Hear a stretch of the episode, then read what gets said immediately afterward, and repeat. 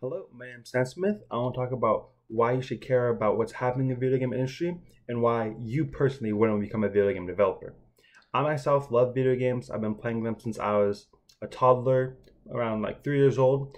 And ever, as I was growing up, I always wanted to have a job in video games and make video games myself. But as, as I've learned more and more about video games, I become more and more turned off to the idea. So, video games are growing in popularity. Actually, they're the most popular form of entertainment right now and also the most profitable.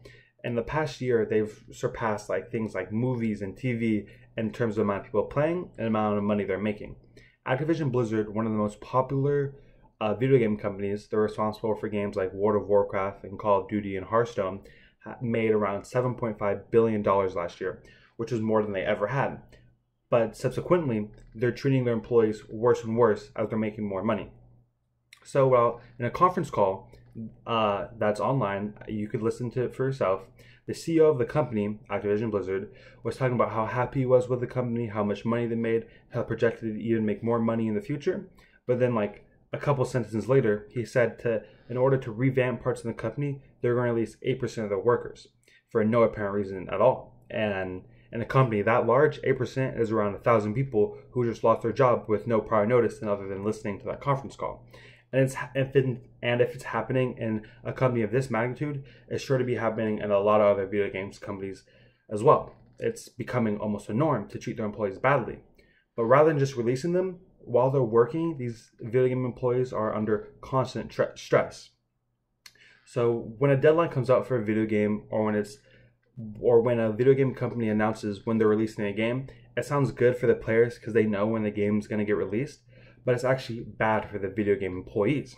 If you think about it, the person who make these deadlines are not the developers of the games themselves, but the people who sit on the board, look at their um their papers and say, "We want more money in like quarter 3, so you video game developers have to make a game and release it during quarter 3." These executives don't know much about coding video games, developing them, and just expecting them to come out, not knowing the amount of work that's put into it. So, so during this time, a thing called crunch is a thing where video game workers are expected to work overtime hours to finish a game on time for when it comes out. And if they don't do it, they'll probably get fired. Um, if you've heard of Red Dead Redemption 2, it's actually one of the most popular games a year or two years ago, won Game of the Year, critically acclaimed.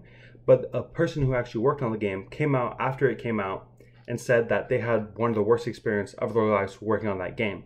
They were working 14 hour days, seven days a week for about a month until the video game came out. And this is terrible themselves. But they have to do this or they're most likely to lose their job because the video game industry is so popular, everyone wants everyone wants to get in. So these companies sue their employees as expendable. And that they could hire new ones, hire new people, because there's always a new batch of people who want to come in and work in the video game industry. And this is even worse because as video games grow in popularity, uh, people wanting to work in the video game industry does as well. So young people like me or other people and learn trying to learn how to code video games, uh, to get in the industry and then realize it's bad. And actually, as I was researching for the speech, the average lifespan of a video game worker is about five years at a company they're working at. Because what a video game company will do is that they'll hire a developer to make a game, and then after that game is done, they'll fire them. So there's almost no job security after a video game is out and done, which is bad. But games are hard are are harder to make than ever, but companies are expecting games to come out faster than ever. And this also causes the, the the companies wanting to have more video games come out also causes the quality of video games to go down. Too often video games come out and they're just bad. Like not because it's bad, but because like they're broken. The games don't work how they're meant to work. And that's happening too often. If you look at a game like No Man's Sky or Anthem, they they they have context of false promises and they come out not saying how they're supposed to be. And this isn't become isn't because of the video game developers don't know how to make the game.